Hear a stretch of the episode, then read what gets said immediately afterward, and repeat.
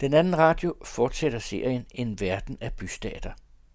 Her i tredje afsnit skal vi høre lidt om, hvorvidt det antikke Grækenland er stamfar til vores vestlige demokrati, og hvilke demokratiske institutioner det oldgræske samfund hvilede på.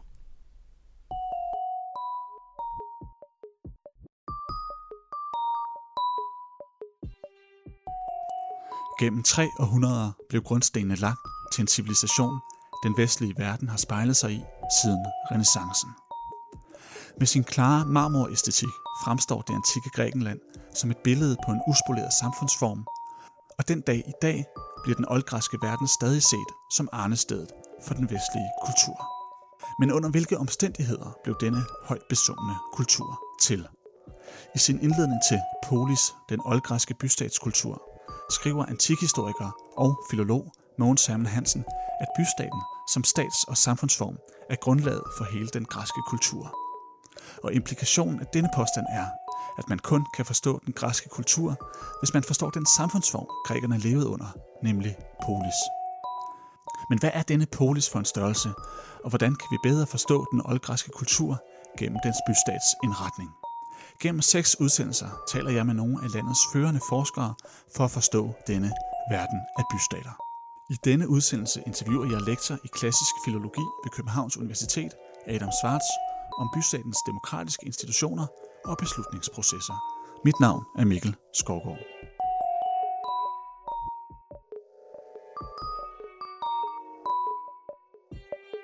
Adam Schwartz, hvis nogen skal forklare, hvad demokrati er, så hører man ofte, at ordet stammer fra oldgræsk. Demos betyder folk, og kratos kan oversættes med magt eller styre. Demokratia betyder dermed folkestyre eller folkevælde. Og eftersom begrebet har oldgræske rødder, kan man godt foranledes til at tænke, at det også er dem, der har opfundet den styreform. Kan man sige noget om, hvorvidt det er grækerne, der er ophavsmændene til demokratiet? Ja, det kan man godt på en vis måde. Det er de, så vidt vi ved. Det kan vi svare bekræftende på. I hvert fald i den forstand, at det jo er grækerne, der har skabt navnet, som vi stadigvæk bruger. Og efter alt, hvad vi ved, er det også dem, der har opfundet og indført selve styreformen. Der er selvfølgelig den hage ved det, at det jo principielt er umuligt at vide, hvad der er foregået i tidligere skriftløse samfund af forskellige arter, hvordan stenalderstammer har indrettet sig politisk, hvis de der har det, osv. Så altså med det forbehold, at der kan være foregået andre ting, så ja, i historisk tid og fra samfund med skrift, så er det absolut dem, vi kender til, der har opfundet og indført det. Hvornår hører vi første gang om sådan demokratiske, politiske handlinger i oldtiden? Altså, hvis du dermed tænker på, hvornår demokratiet bliver indført, så plejer man at sætte år 507 før Kristi fødsel som sådan et grænseskel, hvor en athener ved navn Kleisthenes indfører nogle gennemgribende politiske og sociale reformer, som gør, at man herfra taler om det athenske demokrati. Noget af det, Kleisthenes gør, er at udbrede adgangen til politiske privilegier, borgerrettigheder, som vi nok ville kalde det, til en lang større del af folket, faktisk til alle frie athenere. Og det gør altså, at pludselig er alle med til det her, hvorimod det tidligere har været privilegerede standspersoner, aristokrater formentlig den slags, men fra 507 og frem er der i hvert fald andre boller på suppen. Også selvom der er, skal vi sige, optakter eller rumlen, der peger i retning af demokratiet før det, som vi også har senere kilder til i hvert fald. Hvad er det for en demokratisk rumlen, man kan se? Noget af det første af den art, det er Drakons lovkodex fra så tidligt som 621 før Kristi fødsel. Drakon er en person, vi ikke ved noget om derudover, men vi ved, at det blev betroet ham at lave et lovkorpus simpelthen, som blev skrevet ned, og dermed altså var, skal vi sige, til stadighed konsulterbart og uforanderligt, hvilket var et dramatisk brud jo med den tidligere tradition, som var mundtlig. Og det betød jo altså, at der var man afhængig af, at de folk, der forvaltede loven, huskede det samme, som man selv huskede, om man så må sige. Ikke? Og de folk, som havde den myndighed, ja, de kunne jo mere eller mindre forvalte loven, sådan som det passede dem. Og det er et trick, der bliver utrolig meget sværere, når man får et nedskrevet lovkodex, man kan gå hen og pege på stenen og sige, der står nu altså at... Og det er altså det første skridt i retning af, skal vi sige, mere udbredte rettigheder i hvert fald, væk fra en styreform, hvor en privilegeret adelskaste eller adelssegment sidder på det hele. Og det vil altså sige, at de personer, som skiftede lov tidligere, og som nok har været altså arkonter, det vil sige de ledende embedsmænd, og eks-arkonter, som indgik i det politiske råd, man kalder Areopagos-rådet, efter den bakke Areopagos, Ares' høj, hvor de holdt til, har haft en uforholdsmæssig stor magt ved simpelthen at forvalte lov og ret på den måde. Og det næste skridt, det er sådan set allerede generationen efter, hvor vi får en person ved navn Solon, der bliver beklædet af arkontembedet, altså Athens øverste embedsmand, i år 594 f.Kr. Og de her ting kan vi angive så præcist, fordi athenerne var så venlige at føre arkontlister, og eftersom en arkont sad for et år ad gangen, ja, så kan man altså datere ved simpelthen at tælle arkonter på listen. Og i 594 før Kristi fødsel, der var der ulmende problemer i Athen, sociale problemer. Man havde et ganske stort segment af mindre landejere, som var en slags fæstebønder i den forstand, at de i hvert fald måtte aflevere en 6. del af deres produktion til den adelsmand, de nu hørte under. Hektamoroi blev de kaldt. Det betyder simpelthen 6. dels mænd. De skulle aflevere en 6. del af det. Og det er jo i sig selv galt nok.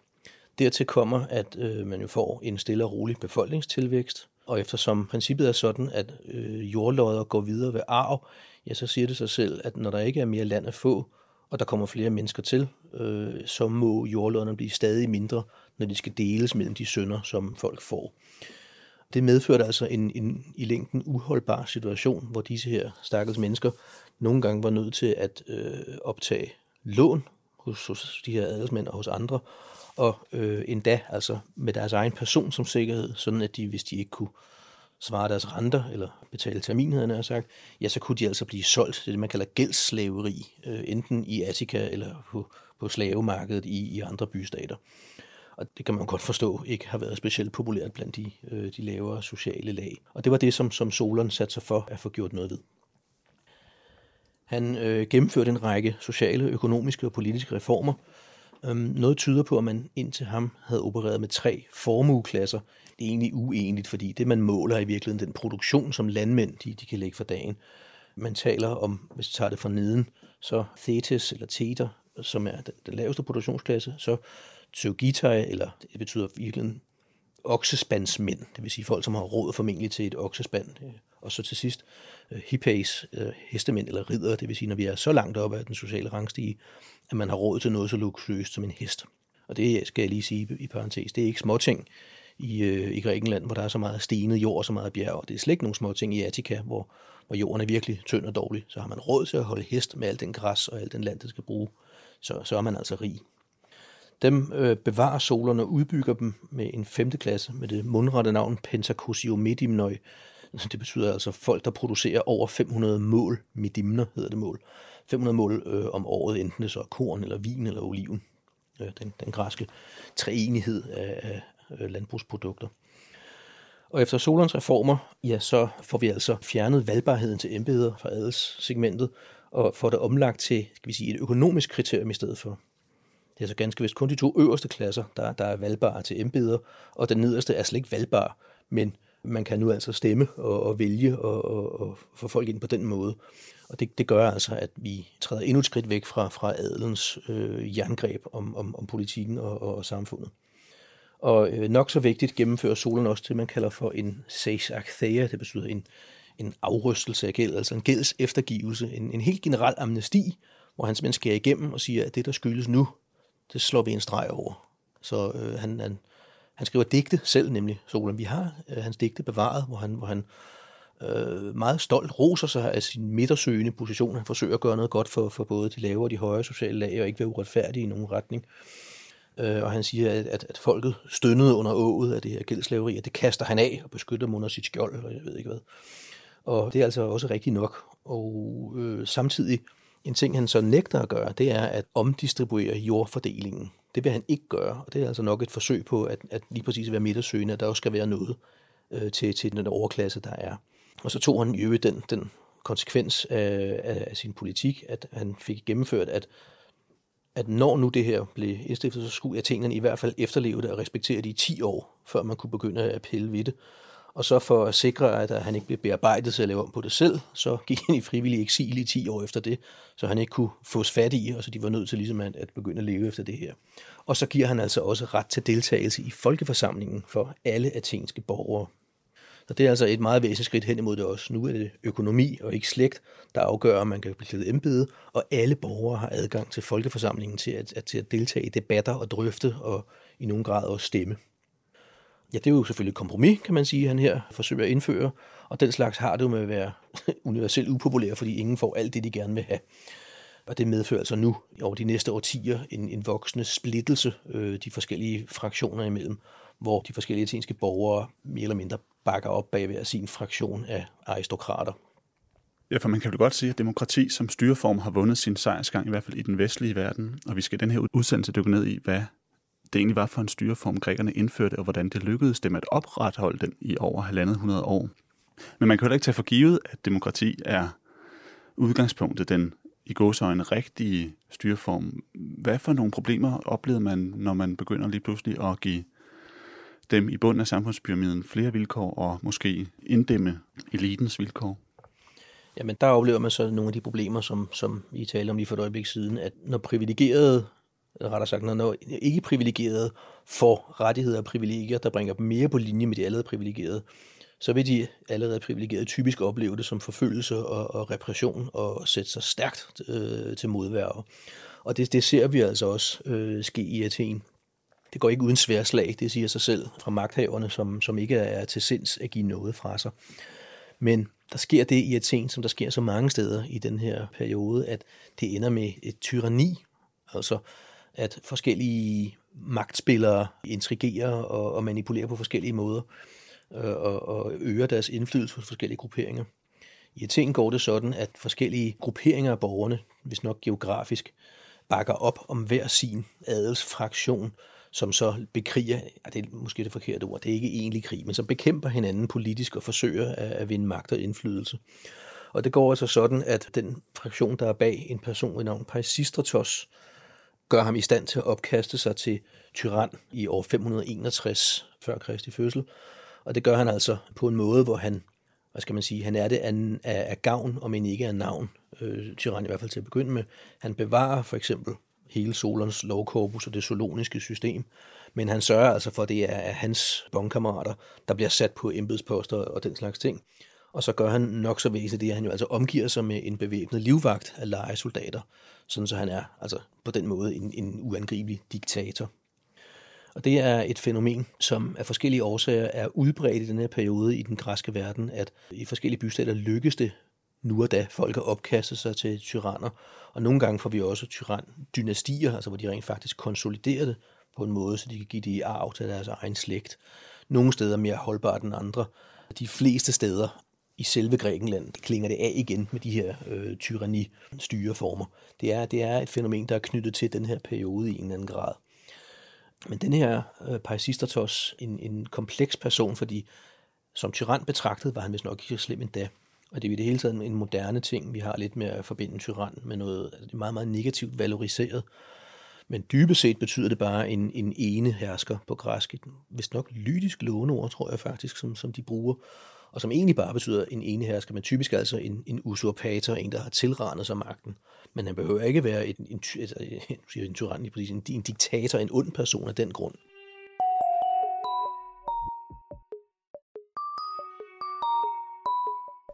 Thukydid, 2. bog, kapitel 37. Vi har indrettet os efter en styreform, der ikke skeler til vores naboers institutioner. Vi efterligner ikke andre, men er tværtimod selv et eksempel til efterfølgelse. Den benævnes demokrati, fordi den forvaltes til fordel for flertallet, ikke bare for de få.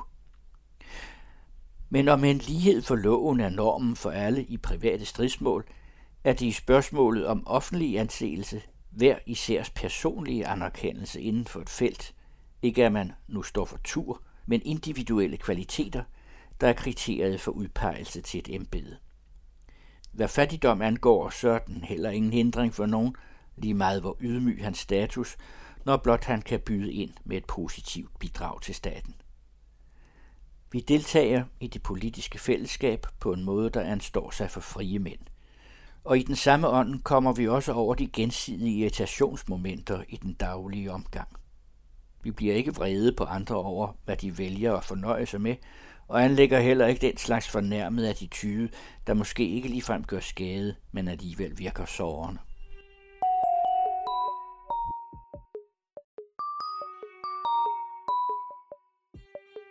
Som vi har været inde på tidligere i den her programrække, så var det antikke Grækenland ikke en nationalstat med fælles lovgivning, men en sammensætning af en masse bystater, der hver især havde deres egen forfatning og selvstyre i hvert fald til en vis grad.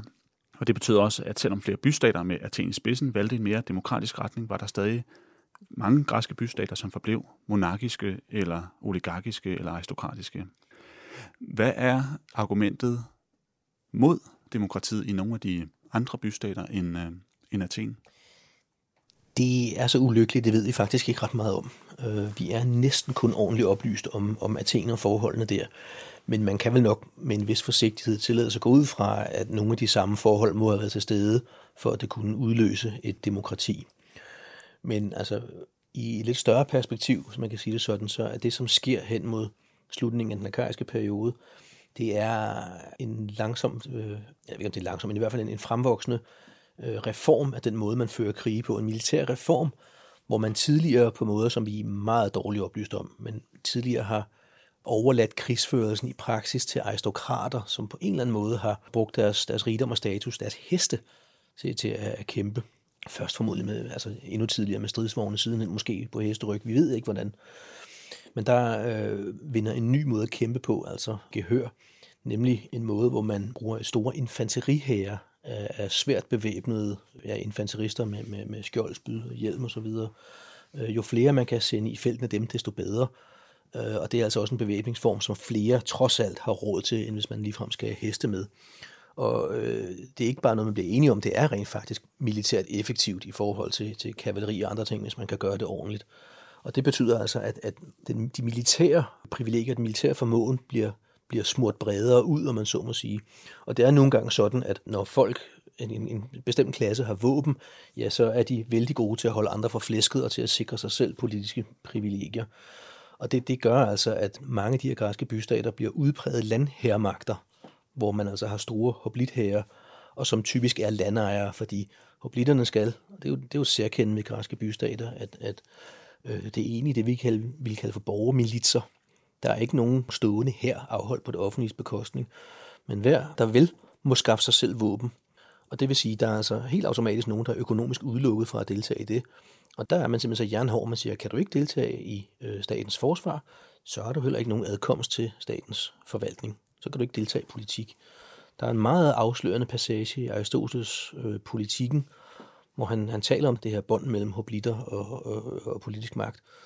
Og så siger han, nogle steder er det endda sådan, at det ikke kun er de aktivt tjenende, der har privilegier, men også dem, der er pensioneret. Og det siger jo så altså automatisk, at andre steder, eller nogle steder er det simpelthen sådan, at når man ikke længere er aktivt tjenestgørende, så kan man også sige farvel og tak til sine politiske privilegier. Det er temmelig barsk, synes jeg nok, når man et langt liv igennem har ydet sin militære pligt, så må man ikke længere. Men det viser ret tydeligt, hvor tæt en forbindelse der er mellem forsvaret af staten, statens fysiske overlevelse, og så forvaltningen af dens affære. Det gør altså, at det bliver mere egalitært i kraft af de her hoplitherrer, men afskærer de fleste steder samtidig de allerfattigste fra at være med, for de har simpelthen ikke råd til at købe de våben, der kræves. Og for Athens vedkommende, der er der jo det helt unikke, at man langt ad vejen konsoliderer sin militærmagt på flådevæsenet. Der er den enorme forskel, at det jo ikke kræver noget udstyr for folk. Staten leverer skibene, man skal så træne folk til at ro de her skibe.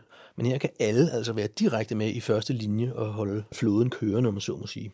Så der er et oplagt, der er et meget, meget bred basis for det radikale demokrati, som Athen efter antikke begreber er, fordi absolut alle har borgerrettigheder, og det er nemt at værne om, når man ikke har en truende stor hoplitklasse, der kan rive magten fra dem, om man så må sige, men Athens indflydelse er baseret på deres enorme flådemagt.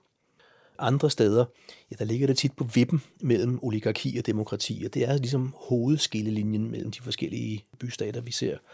Og mange steder er det så meget på vippen, at de igen og igen bliver flået op af interne kampe. Stasis kalder grækerne for en opstand eller revolution eller borgerkrig. Det dækker over ret meget. Men hvor bystater ofte nok flere gange skifter frem og tilbage fra det ene til den, efter hvem der nu får magten, og gerne vil have demokrati eller gerne vil have oligarki. Og det siger jo sig selv, at det er de få velhavende, der godt kunne tænke sig et oligarki, mens det brede folk også vil have indflydelse og gerne vil have mindsket elitens indflydelse. Og de rives altså, og det siger lidt om, hvor vanskeligt det er at finde balancen, eller rettere sagt, at opretholde balancen, når det hele tiden vipper sådan frem og tilbage. Det siger lidt om, hvor tæt på det faktisk er mellem de to forskellige styreformer. I Athen er der aldrig ikke nogen tvivl, fordi det er så radikalt demokrati, som sidenhen bliver bakket op af flådemagten. Men andre steder, ja, der er det altså vanskeligere at afgøre.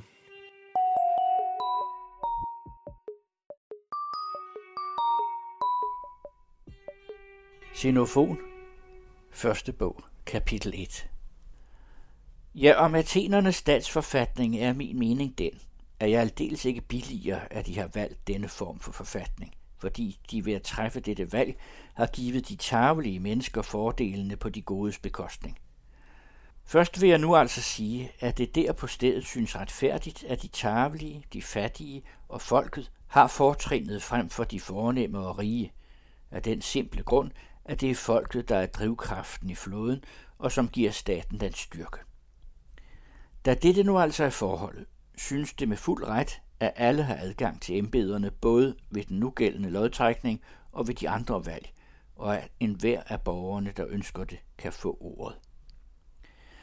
Så er der den ting, som adskillige undrer sig over, at de overalt giver de tarvelige og de fattige og jævne folk fortrinet frem for de fine, men det vil vise sig, at de netop derved underbygger demokratiet. Når det nemlig er de fattige, småkorsfolk og minusindivider, som det går godt, og der bliver mange af den slags, så vil det styrke demokratiet. Hvis det derimod er de rige og fine, som det går godt, så styrker proletarerne deres egen modsætning.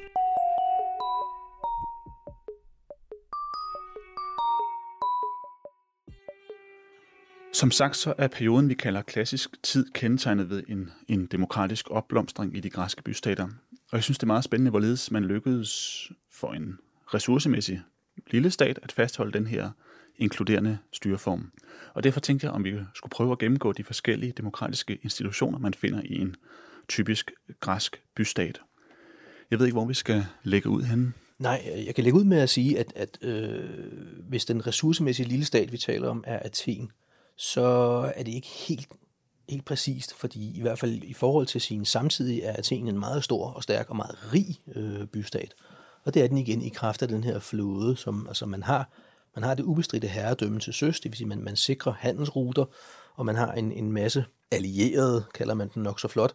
I praksis er de nok temmelig undertvunget og bliver ikke spurgt om ret meget, som betaler tribut, som det hedder, altså indbetaler en fast afgift til Athen som tak for, at de bliver forsvaret. Så Athen er svimlende rig efter græske forhold. Andre steder er det rigtigt nok. Der kan man sagtens have haft alle mulige pærekøbinger, der ikke var rige, og muligvis også nogen, der har været demokratier alligevel. Men igen er jeg desværre nødt til at understrege det sørgelige budskab, vi kender stort set kun til Athen. Men altså det helt korte svar er selvfølgelig, at der overvejende er opbakning til systemet. Det er simpelthen populært i den borgermasse, den befolkning, der nogle gange er. Var det ikke det, så var det jo nok også ramlet. Og det er heller ikke, fordi Athen er noget utopia på den måde. Man har jo trods alt flere gange undervejs oligarkiske kupforsøg og forskellige andre. Så selvfølgelig er der utilfredse elementer, der hellere så tingene gjort på en anden måde. Men i og med det her flådevæsen, baseret på, at absolut alle, der har to arme og kan håndtere en åre, kan deltage, så har man altså en militær underbygning, der konsoliderer det her radikale demokrati. Og så, altså når først det er så bredt ud til alle, så er det svært at få det revet fra igen, kan man sige. For Athens vedkommende, der er de to helt ubestridte kerneinstitutioner. Det er folkeforsamlingen, og så er det det, der hedder folkedomstolene. Og hvis vi starter med folkeforsamlingen, så er det jo nok det vigtigste. Det er det suveræne element i det her direkte demokrati, som det jo er. Og en folkeforsamling består altså i, at folket træder sammen, mødes under åben himmel på en høj i Athen med det lidt pudsige navn Pnyx, og som ligger 400 meter sådan noget vest for Akropolis. Det ligger der som end endnu. Man kan bare gå derhen, og der er aldrig en sjæl. Man kan komme lidt væk fra de mange turister op på Akropolis og på Agora, men der kan man altså stå der, hvor athenerne debatterede og forhandlede om ting. Det er sådan lidt unikt for Athen, at de har det, man kalder for et eklesiasterion. Altså eklesia betyder folkeforsamling. Så det eklesiasterion er et sted, man har, altså et særligt sted til at have folkeforsamlingen. Andre steder har man typisk brugt teatre og byens torv, agora og den slags til formålet, som har været både akustisk uhensigtsmæssige eller ofte for små til, at man kunne have ret mange med. Men der møder man altså ind på de dage, hvor der er folkeforsamling. Nogle af de fremmødte er jo kommet langt ude fra landdistrikterne, fra de yderliggende demer. De er måske gået til 15 kilometer ind, enten til fods eller på æselryg eller sådan noget, og har skulle hjem samme dag. Selvom man jo har en ret stor urban befolkning, så de fleste er nok kommet til fra selve Athen eller havnebyen Piraeus. Der sidder man altså under åben himmel og debatterer og forvalter og gør ved. Og det hører også med, at hvis vejret bliver dårligt, hvis det begynder at regne, ja, så tages det som et varsel om gudernes ugunst. Zeus er ikke tilfreds, han er jo vejr- og regngud, og så afbryder man altså forhandlingerne og genindkalder eventuelt. Man starter tidligt, fra omkring daggry går det for sig, og varer typisk nok til frem mod måske middag, noget af den stil. Et enkelt sted hører vi dog om en ophedet debat på en folkeforsamling, der bliver afbrudt af mørkets frembrud, fordi man ikke længere kan tælle hænder ved håndsomrækningerne, som er den måde, man stemmer på. Her på folkeforsamlingen, der er der altså sådan, at alle fremmødte borgere, enhver der ønsker det, har taleret. Det er et af de demokratiske kerneprincipper, isegoria kalder man det, altså retten, den lige ret til at tale frit. Først udråber herolden, han går rundt blandt borgerne og råber, om når der er nogen over 50, der ønsker ordet. De er altså privilegeret i den her scene. Og det er jo fordi, grækerne i meget høj grad værdsatte og havde tillid til ældre menneskers opsparede livserfaring. Og når det så er overstået, så bliver det givet helt frit. Vi kender simpelthen formuleringen, hvem ønsker at tale, eller hvem ønsker ordet, tis agoreva in bulletai, råber herolden. Og så kunne man altså, enhver der ønskede det, kunne så holde tale eller fremsætte forslag. Når sagen så var uddebatteret, eller i hvert fald når ingen længere ønskede at tage ordet, ja, så skred man altså til afstemning ved håndsoprækning. Og der var så et panel igen, der hedder proedrøg. 9 af dem var der, som vurderede, hvad der var flest hænder ved, ja eller nej for eksempel. Der var aldrig tale om, man gik og talte. Det ville simpelthen være upraktisk, fordi tusindvis af mennesker er jo mødt ind. Hvor ofte sker så det? Ja, det gør det altså omkring 40 gange om året. I en periode bliver det begrænset til 30, men bliver hurtigt efter justeret op igen til 40. Og af dem er hver fjerde, det man kalder en ecclesia kyria, altså en hovedfolkeforsamling, eller hvad man nu skal kalde det for. Og til dem er visse ting, altså nogle ting kan kun debatteres og vedtages der, mens de andre er mere ordinære. Og så kan man selvfølgelig indkalde ekstraordinære folkeforsamlinger, hvis der er pres på eller krise, eller det i det hele taget er nødvendigt. Og det man så debatterer og vedtager eller forkaster, ja, det er så de forslag til love eller dekreter.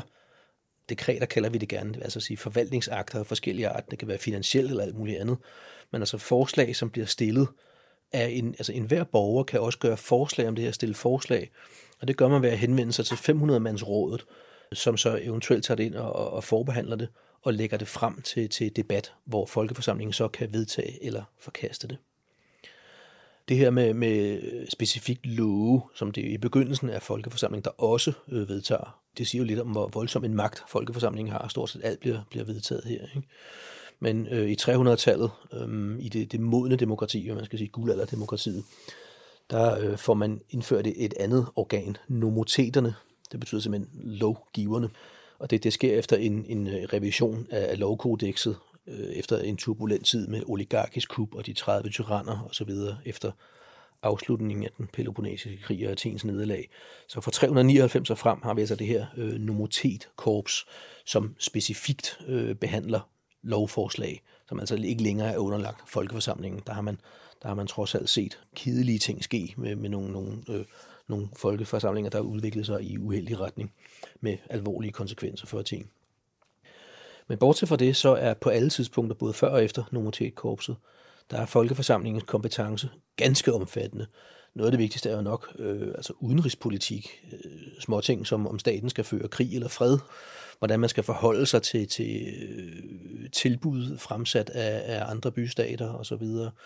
Og altså alle de her dekreter, som altså forvaltningsakter, som kan være finansielle eller vedrører forsvaret eller vedrører byens proviantforsyning eller noget, som også tager en del tid op, som måske er mere overraskende for os, men altså den religiøse kult, dyrkningen af byens guder, de religiøse fester og den slags ting, festdage, som også er meget, meget væsentlige ting i det athenske samfundsliv. Det bliver også debatteret her. Siger kilderne noget om et eller andet konkret eksempel på måske en meget, meget lille ting, man har diskuteret på folkeforsamling, og så en af de helt større udenrigspolitiske sager? Ja, det kan du tro.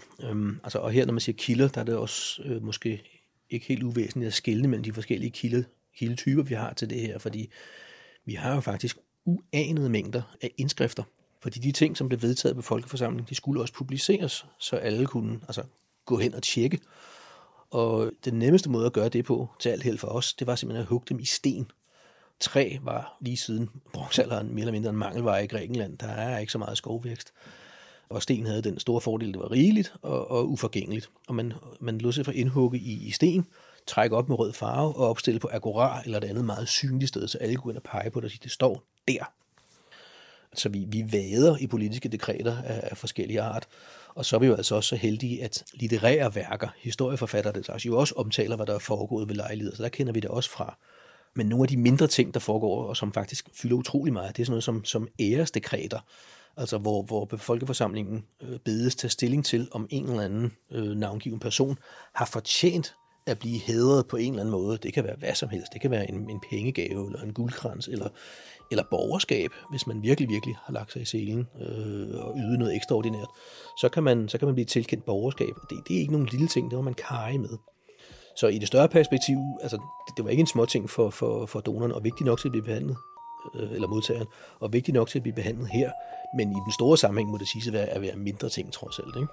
Og så har vi også dekreter med indgåelse af alliancer, for eksempel af vidtrækkende art, ikke? Vi har en alliance fra det sene 400-tal, fra under den Peloponnesiske krig, hvor der blev indgået en kæmpemæssig alliance mellem Athen og Argos og Mantinea og to andre bystater, som har vidtrækkende konsekvenser. Så den slags har vi også bevaret. Altså, vi er temmelig velforsynet med den slags.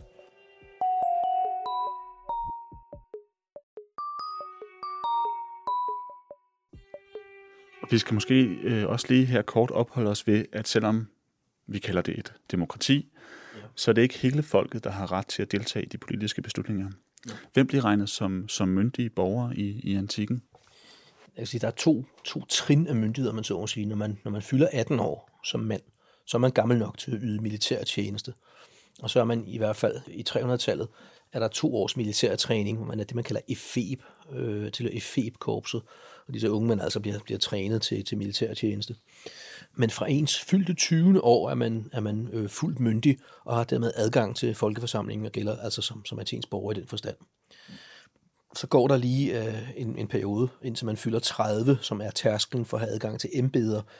Men altså fra man er fyldt 20 år, og når man vel at mærke er fri athens borger, ja, så har man altså adgang til de demokratiske institutioner og til at gøre sin stemme gældende på folkeforsamlingen. At det siger jo implicit, at der er en stor del af befolkningen, der er afskåret fra det, ikke? Og det, vi lægger omgående mærke til, at det kun er mænd, der har politiske privilegier. Kvinder er her, som alle andre steder, afskåret fuldstændig, og politisk indflydelse kan man kigge i vejviserne efter. Det er der simpelthen ikke. Og det gælder altså også ikke kun kvinderne, det vil sige fuldt halvdelen af befolkningen, der er lige afskåret lige der, men jo altså også det ikke ubetydelige antal af fremmede, altså folk fra andre bystater, der bor og opholder sig i Athen og arbejder der. Disse her personer kunne være rige og veletablerede og alt muligt andet, men fulde borgerrettigheder havde de ikke. De kunne ikke deltage i noget som helst, men de havde lov at betale skat, hvis de var rige. Som en selvfølgelig kan man sige, den ret store, formodentlig i hvert fald, en ret store bestand af slaver, der har jo også været i sagens natur fuldstændig afskåret fra alt. Så altså, at den samlede befolkning, kan man sige, at der er det altså en ganske lille del, der har adgang til privilegierne, ikke? Og det er altså udelukkende mænd. Men det betragtes i samtiden som et radikalt demokrati. Ikke? Det er voldsomt udbredt i forhold til, hvordan det foregår i andre bystater, hvor det er markant mere indskrænket, hvem der afgør de politiske beslutninger. Nu nævnte du også tidligere folkedomstolen som en af de vigtige demokratiske institutioner. Hvordan fandt man ud af, hvem der skulle sidde i de forskellige demokratiske institutioner, og hvordan blev man valgt til de her, ja, folkedomstolen for eksempel? Jamen det gjorde man ved, skal vi sige, kronprincippet i det der demokrati, som er lodtrækningsprocessen. Alt det, man overhovedet kunne, embeder og paneler osv., besat man ved lodtrækning blandt borgerne. Man har et panel på 6.000 mennesker, altså 6.000 borgere. Edsvorene kalder man den, altså folk, der har aflagt en ed. Og det er altså et panel, der nedsættes ved lodtrækning for et år, hvor man altså kan melde sig til. Og når man så er i den pulje, ja, så kan man så yderligere lodtrækkes til deltagelse i forskellige ting. For eksempel kan man melde sig til tjeneste i folkedomstolen. Og det vil altså sige, at man igen ved lodtrækning udpeges til et nævningeting, fordi athenske domstole har den særhed ved sig, at det er bedømt ikke af dommere. Man har simpelthen ikke en professionel juridisk stand. Det er højst mærkeligt, men det har man ikke. Man har ikke nogen dommere, men det, der sidder til doms i sagen, er nævningeting på flere hundrede mand i forskellige sammensætninger. Men altid altså +1, så man ikke kan have en uafgjort sag ved stemmeoptælling. Så 201, eller 501, eller 1501, de kan være meget store endda. Og disse domsmænd, disse nævninge, bliver udpeget for en dag ad gangen ved lodtrækning blandt dem, der hver dag meldte sig. Og de bliver administreret af embedsmænd, som altså har det særlige ansvar, som igen er udpeget ved lodtrækning, og som beklæder det embede maks et år, så er det ud igen. Man har en indgroet skræk for koncentration af rutine og magt, og det er noget af det, som lodtrækning skal være med til at bekæmpe, at man er sikret, at folk ikke sidder og gør sig dygtigere, end godt er. Domstolen har nok fungeret op mod 150 til 200 dage om året. Der skal vi altså også trække fra de ganske mange religiøse festdage, der var, hvor de ikke måtte sidde, ikke? Så der har virkelig været gang i butikken, og folkedomstolen er det andet vigtige ben, som demokratiet hviler på af de nævnte grunde her. Og nu sagde du før, at der ikke var nogen professionel dommer, der var ikke nogen uddannede jurister, og antik historiker og filolog Mogens Herman Hansen bruger blandt andet betegnelsen amatørdemokrati om den oldgræske samfundsform, fordi borgere blev anset som kompetente til at lede samfundet. Altså bare det, at man havde borgerrettigheder, så var man også kompetent til at sidde i alle mulige udvalg. Og det samme gælder så også politikere. Der var ikke nogen uddannede politikere. Hvorfor valgte man ikke professionelle politikere? Du har også været lidt inde på det med lodtrækning her. Hvad var det for en idé, der lå bag, at der ikke var nogen, der skulle trænes til at lede landet? Man kan sige, ud fra den betragtning, at alle er absolut lige dygtige til alting. Ja, så er lodtrækning jo den eneste retfærdige måde at gøre det på, kan man sige. Men det tror jeg nu aldrig nogensinde, der er nogen, der har bildt sig ind, hverken i Athen eller andre steder, at alle evner og talenter er lige fordelt. Så det kan nok ikke være det alene i hvert fald, der kørte det. Langt snarere har det simpelthen været ønsket om at lægge så meget magt som muligt, så direkte på folket som muligt, på den suveræne folkeforsamling. Det har man altså gjort ved i så meget som muligt at udkoble det professionelle element, embedsmandselementet, og lægge beslutningen der så meget som muligt. Det gør man altså blandt andet ved at knæsætte det her rotationsprincip, lodtrækningsprincip, sådan at man mest muligt sikrer, at ikke folk sætter sig steder, de gerne vil hen, og tilvender sig magt lige så stille, rutiner og den slags ting. Det er formodentlig et ønske om det, og at der så selvfølgelig er nogle omkostninger ved det, som du siger. Hvorfor i alverden har man ikke nogle proffer, en embedsmandsstand til det her?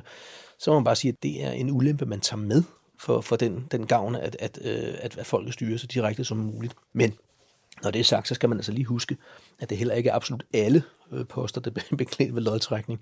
Nogle finansembeder og nok så afgørende det meget vigtige strategkollegium, som vi også var inde på tidligere, de bliver altså valgt ved valg, ved afstemning og ikke ved lodtrækning. Der er åbenbart grænser. Folk, der sidder med ansvaret for militærvæsenet og statens krigsførelse, det tør man altså ikke overlade til den første, den bedste. Og det er altså også noget, som bliver trukket frem som hyklerisk af demokratiets kritikere, ikke? Der er åbenbart grænser for, hvor demokratisk man vil være, når det gælder statens nøgne overlevelse simpelthen. Lodtrækning er grundprincippet, og det er det. Det gælder som det demokratiske kerneprincip. Altså hvis man skal sætte det på den måde, jamen så er lodtrækning demokratisk, og valg er oligarkisk.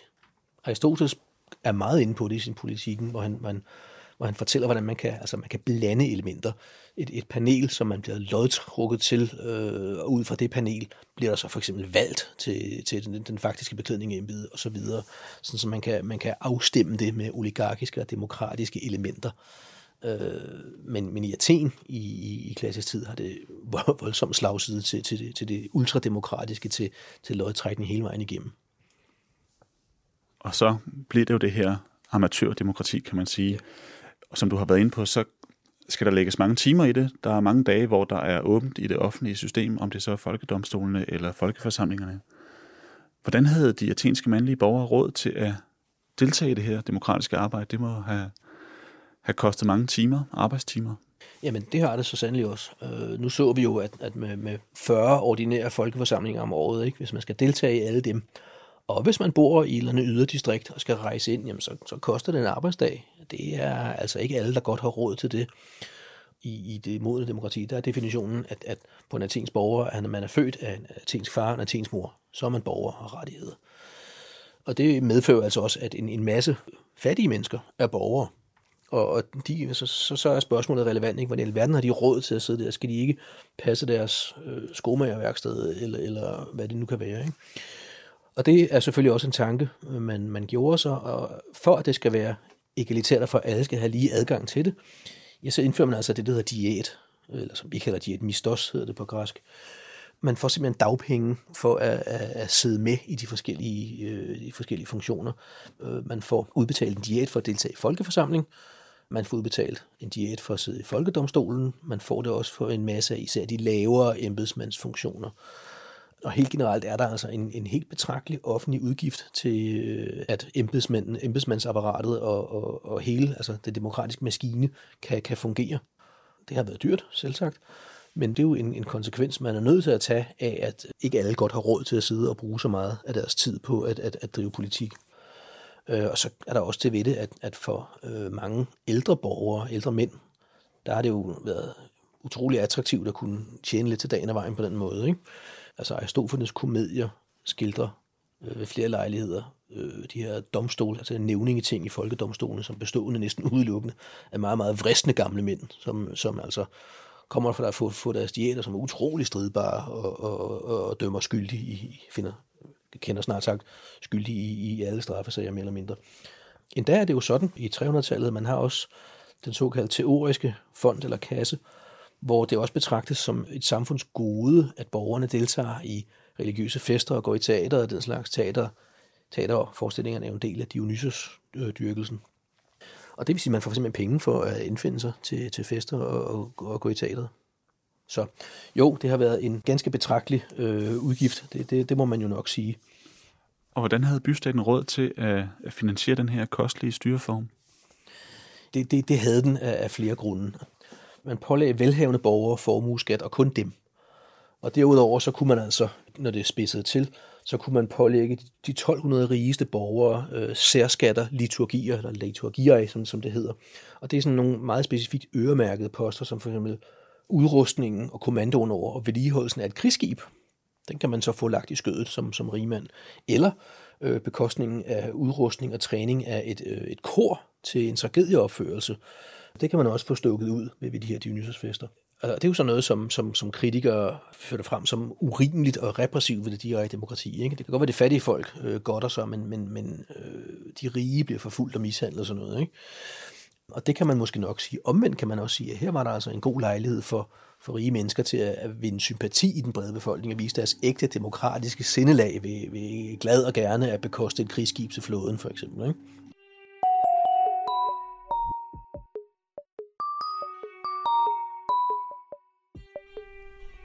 Xenofon, første bog, kapitel 7. Derefter blev der holdt en folkeforsamling, hvor specielt Theramenes rettede beskyldninger mod strategerne og fandt det rigtigst, at de blev krævet til regnskab, fordi de ikke havde bjerget de skibbrudne.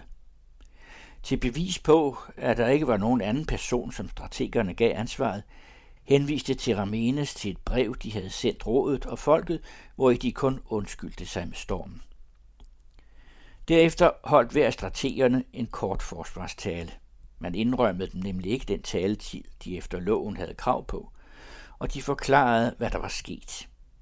De var selv sejlet mod fjenderne, men bjergningen af de skibbrudne havde de pålagt dygtige mænd blandt skibscheferne. Hvis man endelig ville anklage nogen vedrørende bjergningen, burde det ikke være andre end dem, der havde fået befaling til det. Men blot fordi de anklager os, udtalte de, vil vi ikke lyve og påstå, at de selv bærer skylden, men fastholde, at det var stormens styrke, der hindrede bjergningen. Med disse udtalelser var de lige ved at overtale folket, og mange menige borgere stod op og erklærede sig villige til at kautionere for strategerne. Man vedtog imidlertid at opsætte sagens videre behandling til en ny folkeforsamling. Det var nemlig blevet sent på dagen, så man ikke havde kunne se hænderne ved en afstemning ved håndsoprækning. I stedet pålagde man rådet at forbehandle sagen og udarbejde et dekretforslag om, hvordan strategerne skulle dømmes.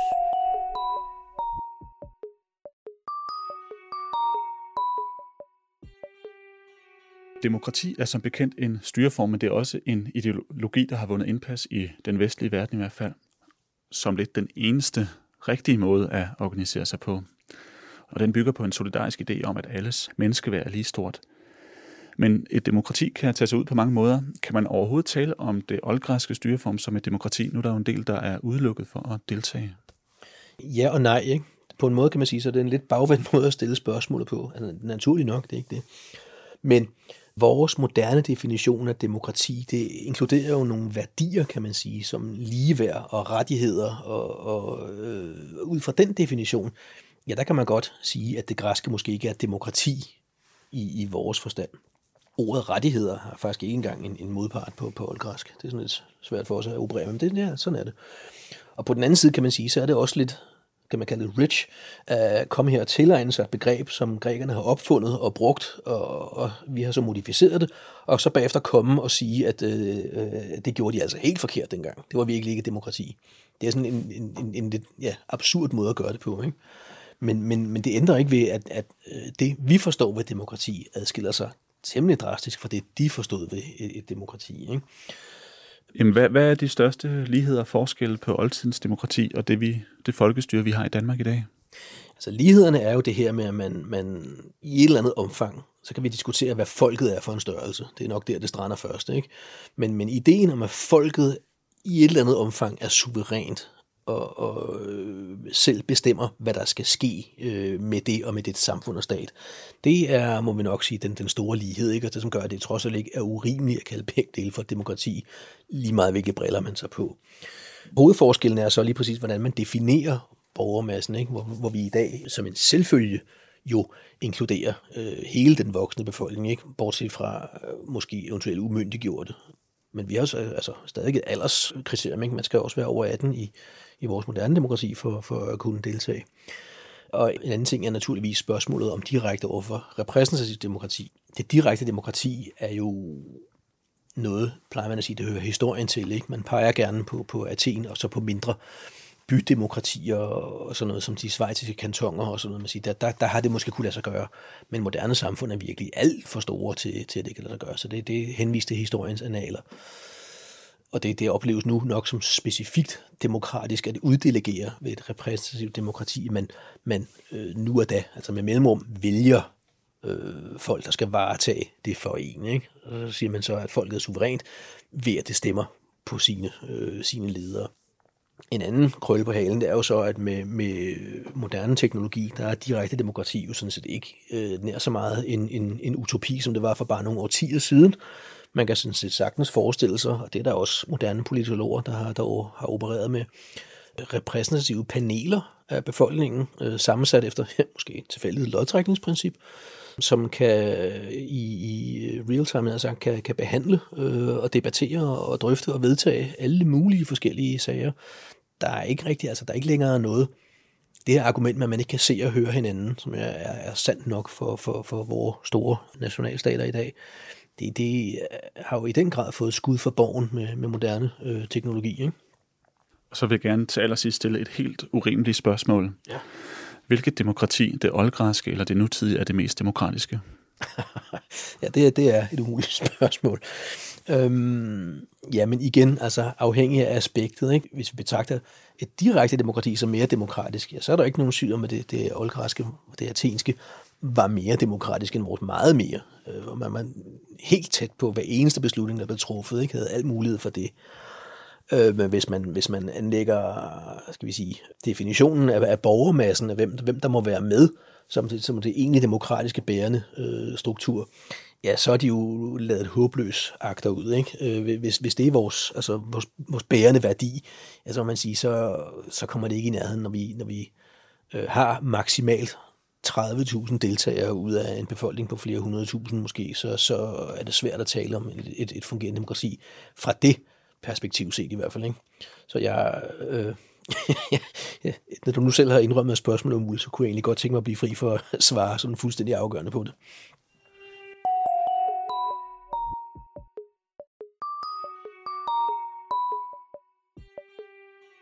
Her til sidst vil jeg gerne stille dig et spørgsmål, som jeg kommer til at stille alle de forskere, jeg interviewer i den her udsendelsesrække. Som jeg indledte med, så skriver antik historiker og filolog Mogens Herman Hansen, at bystaten som stats- og samfundsform er grundlaget for hele den græske kultur. Og implikationen af denne påstand er, at man kun kan forstå den græske kultur, hvis man forstår den samfundsform, grækerne levede under, nemlig polis. Adam Schwartz, hvis du kun måtte pege på én ting, hvilken del af den oldgræske bystatsindretning synes du giver den bedste indføring i den græske kultur og verdensforståelse?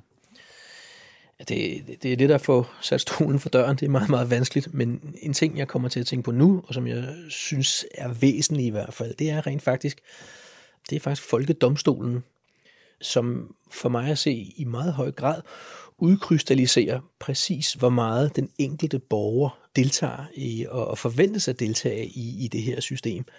Det er jo altså sådan, at den enkelte borger forventes at procedere og føre sin egen sag, hvad enten den er en privat søgsmål eller offentligt, så skal man selv tale sin sag i retten. Der er ikke noget advokater, man må ikke have bistand. For mig opsummerer det meget godt præcis, hvor meget man lader det være op til den enkelte borger, og forventer, at den enkelte borger deltager i demokratiet. Og altså i en grad, som man ikke bare forventer, men faktisk også kræver det, når man går i retten, enten som anklager eller forsvarer, sagsøger eller sagsøgt. Det siger lidt om hvor meget man betragtede som naturlige ting, og forventede, at folk simpelthen deltog aktivt i det her, som virkelig var en livsværdi, og som man betalte folk for at deltage i den her livsform, som var så væsentlig og essentiel. Også en filosof som Aristoteles, som altså omtaler det politiske liv som det højeste mål, det højeste form for et aktivt og virksomt liv for et menneske. Det er at bo i en polis, i en bystat og være politisk aktiv. Det synes jeg, altså der, disse her retstaler, som vi har bevaret, og hele det fænomen, det indkapsler det meget godt for mig.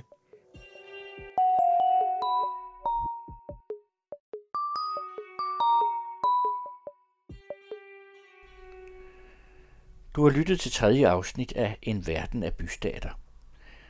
Du hørte lektor Adam Schwartz, der også har oversat Thukydids og Xenofons historier, sammen med Mogens Herman Hansen og Hartwig Frisch. Og det var Carsten Farag, der læste alle citaterne.